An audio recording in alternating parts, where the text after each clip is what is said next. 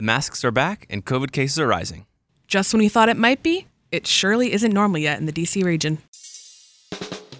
I'm Luke Garrett. And I'm Laura Spitalniak. On Tuesday, the CDC changed its masking recommendations and urged vaccinated people to once again wear a mask indoors if they live in an area with substantial or high levels of transmission. As of early Monday morning, the District of Columbia, Prince George's and Charles counties in Maryland, and the city of Alexandria, as well as Arlington and Loudoun counties in Virginia, all have substantial rates of community transmission. This led DC's mayor to reinstate an indoor mask mandate.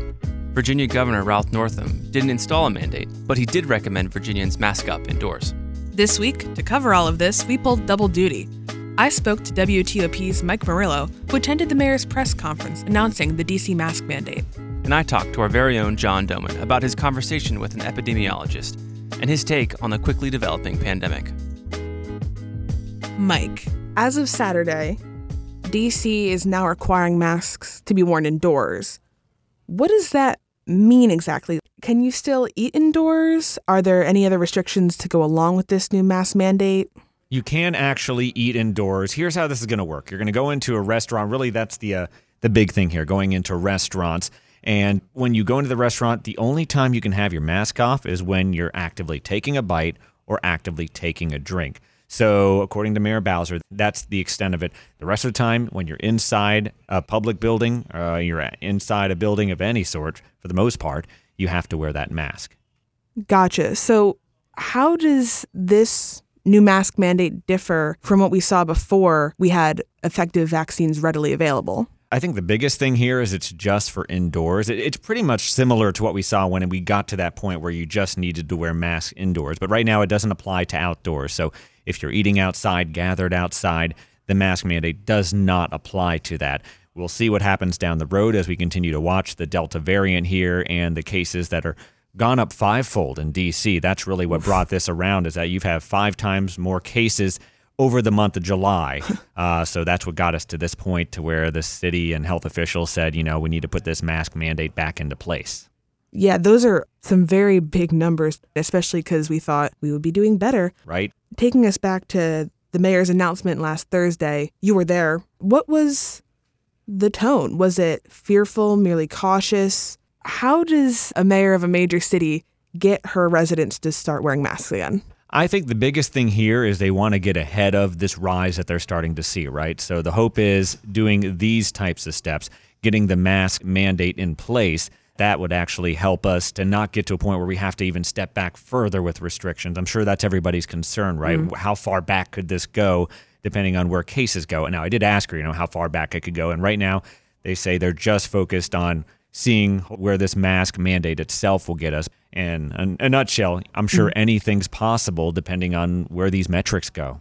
How have DC businesses responded to the mandate? Because obviously there's been a lot of pushback about a perceived forthcoming second lockdown, and that would obviously have a very large economic impact. I will say the ones I talked to most seem very understanding of the situation. In fact, one business I talked to is a children's boutique. So they mm-hmm. cater to kids, right? So they're coming with their families and, and buy toys and that sort of thing. So they've kept the mask mandate on their own in place, requiring everybody who comes into their store because, you know, we have certain population of kids who cannot get vaccinated at this point.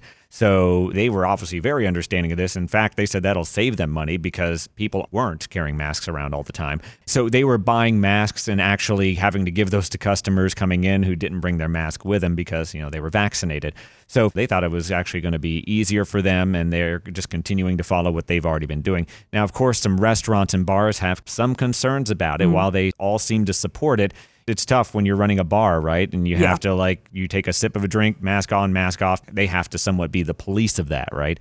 So I think that's kind of the frustration there. And I think a lot of the restaurants and bars, I think the biggest frustration with them, they say, is that they feel like they're learning more from us in the media than they are the city eh, when it comes to when things are coming down the pike. So they like the city to figure out a way to be more forthcoming sooner with them so they're not always caught off guard and have only a couple days to plan for some big change. Otherwise, though, I will say most people are understanding. They know the situation we're in, and no one wants to see these case numbers go back to what we saw earlier.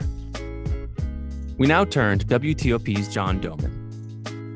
So, John, in the last week, you've been reporting on new mask guidance and mandates across our region. Where do we stand now? And how have different municipalities dealt with this rapidly changing situation and changing pandemic? It really depends where you are in the region. Some parts of the area are considered to be at substantial risk of spreading. And that's why you see, like, the Smithsonian's have the mask mandate back. That's why DC has indoor mask mandates back. Parts of Northern Virginia fall into that zone too. But you can be in Northwest DC and be required to wear a mask inside, go across Western Avenue into Maryland, and that's not a concern anymore at the moment. Schools, many of them are requiring masks, at least at the start of the school year this fall. Some of them are just recommending them. Some of them may not have taken a stance on it yet. There's so much that's just in flux right now. The reality is, it all figures to change in the weeks to come, too. The policy in one jurisdiction right now, it'll probably be a different policy three or four weeks from now or two months from now. It's hard to plan too far out at this point. I mean, we kind of scoffed when we saw masks on sale at stores and online. You know, we thought that we were done with it. And now some of us are probably kicking ourselves for not buying them because I don't get the sense that we are done with masks for good just yet. So, as you've reported last week, how have you heard health officials and government leaders responding to those who are just tired of wearing these masks and don't want to go back to wearing them?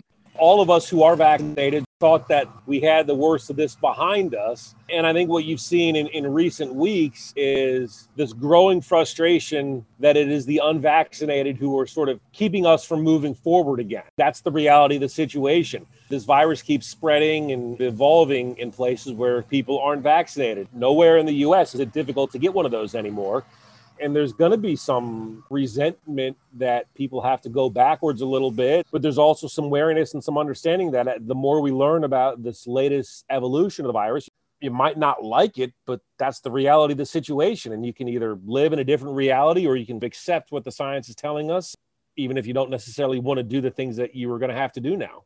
And john you spoke to johns hopkins epidemiologist david dowdy about all this what was his take on these rising case numbers and new mask mandates? What does he think? The bottom line is we're going to have to be flexible, especially if you're a parent when it comes to having kids in school, kids who are not vaccinated. You're going to have to roll with the punches, which you did a lot of last year. Not to say that you should be bracing for distance learning and hybrid learning and things like that. Schools should be able to keep most kids in the classroom five days a week based on what we know and based on the measures that are already in place. But you should also expect them to have to wear masks every day. Don't be surprised if they're subjected to testing on a regular basis, whether it's once a week or perhaps in some cases even more. And you might see some cases where your kid's classroom might get sick and that might cause problems that reverberate in terms of contact tracing and things like that. But it's just going to sort of ebb and flow. And, and that's kind of what we're seeing right now is things died down and now they're trickling back up in the wrong direction. A few weeks from now, it could improve a little bit it's not going to be a linear recovery. And did Dowdy have anything to say about whether we will ever be able to beat COVID 19? I feel like we were making some really good strides on this pandemic, and that was kind of the general consensus. But now that it's kind of raging back and cases are spiking, it raises the question will this fight against the virus ever be over, or will COVID 19 just become like the seasonal flu or become like another seasonal virus that is just really here to stay?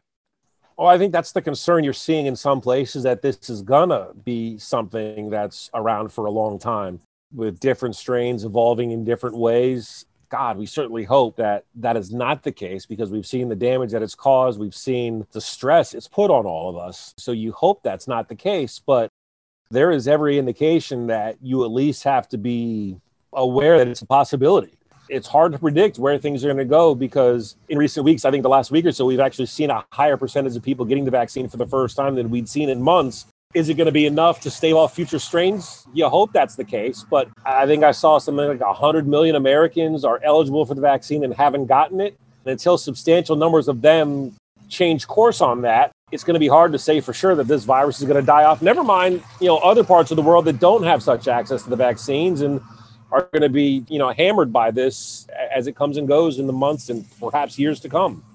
And John, you've been reporting on this, the pandemic, for over a year. What do you say to people who don't know what to do right now and who are just tired, early just done with this pandemic, but obviously the pandemic is not done with us? I would say that if you get frustrated, that if you're bitter that things are moving backwards, it's totally understandable we're all going to be frustrated, a little bitter and resentful and tired of it. I mean, all those emotions I think are more than natural at a personal level. But at the same time, the reality of the situation is you have to be willing to roll with it. As long as this virus is around and evolving and moving from population to population without being stymied and just stamped out, you're going to have to be aware of it. If you're vaccinated, that's great. That's going to improve your chances of fighting things off and might turn what could be a serious infection into something that's no worse than a cold or even less than that. But you just kind of have to go with it. We're in a suburban area in an urban area, and there's a lot of kids around here and a lot of people who can't get the vaccine for whatever reason. You have to be willing to take into account that not everybody is going to be vaccinated at this point. And as resentful as you might be to put that piece of cloth on your face, at the same time, it's not a huge deal. It's a minor inconvenience, not a major one. And it's also going to be a temporary one. That's something you have to keep in mind. You might have to bring it back even for a couple of months, but in the grand scheme of things, it's going to be temporary. And finally, what are you keeping your eye on as this pandemic develops further? For me, it's going to be interesting to see what happens in the fall and in the winter again, because some people are trying to make plans for sporting events and concerts and, and all sorts of other gatherings, indoors and out, and the holiday travel. All of that you have to think is probably up in the air right now to a certain extent. Even if you've been vaccinated, you might have to take steps that you didn't think you were going to have to when you planned your events, or things might change. You might not be able to do that. Again, this is just a matter of you're going to have to go with the punches and sort of adapt and be willing to be flexible because I don't get the sense that this is going to be over as quickly as we all hoped when we got the vaccinations back in the winter and back in the spring. We thought that the corner was turning, that it was over. Now it looks like we might have another lap in this race still.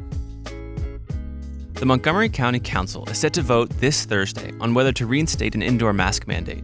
County Executive Marc Elrich said if it reaches a substantial level of COVID 19 transmission, the county will bring masks back. DC Mayor Muriel Bowser is getting pushback after a photo of her at a wedding not wearing a mask went public on the same day the city imposed its latest mandate. The mayor's spokeswoman says the ceremony was outdoors where masks are not required. She also tells WTOP Bowser wore a mask when indoors, and if she was photographed without a mask, it was during the dinner when she was eating or drinking. Health officials continue to plead with the unvaccinated population to get their shot as the Delta variant surges. Dr. Anthony Fauci on ABC News this Sunday. We're looking not, I believe, to lockdown, but we're looking to some pain and suffering in the future because we're seeing the cases go up, which is the reason why we keep saying over and over again the solution to this is get vaccinated, and this would not be happening. This episode was hosted and produced by me, Laura Spitalniak. And me, Luke Garrett. Our cover art was created by cartoonist Audrey Garrett, and our music is courtesy of Lockspeed. Join us next Monday as the world reopens.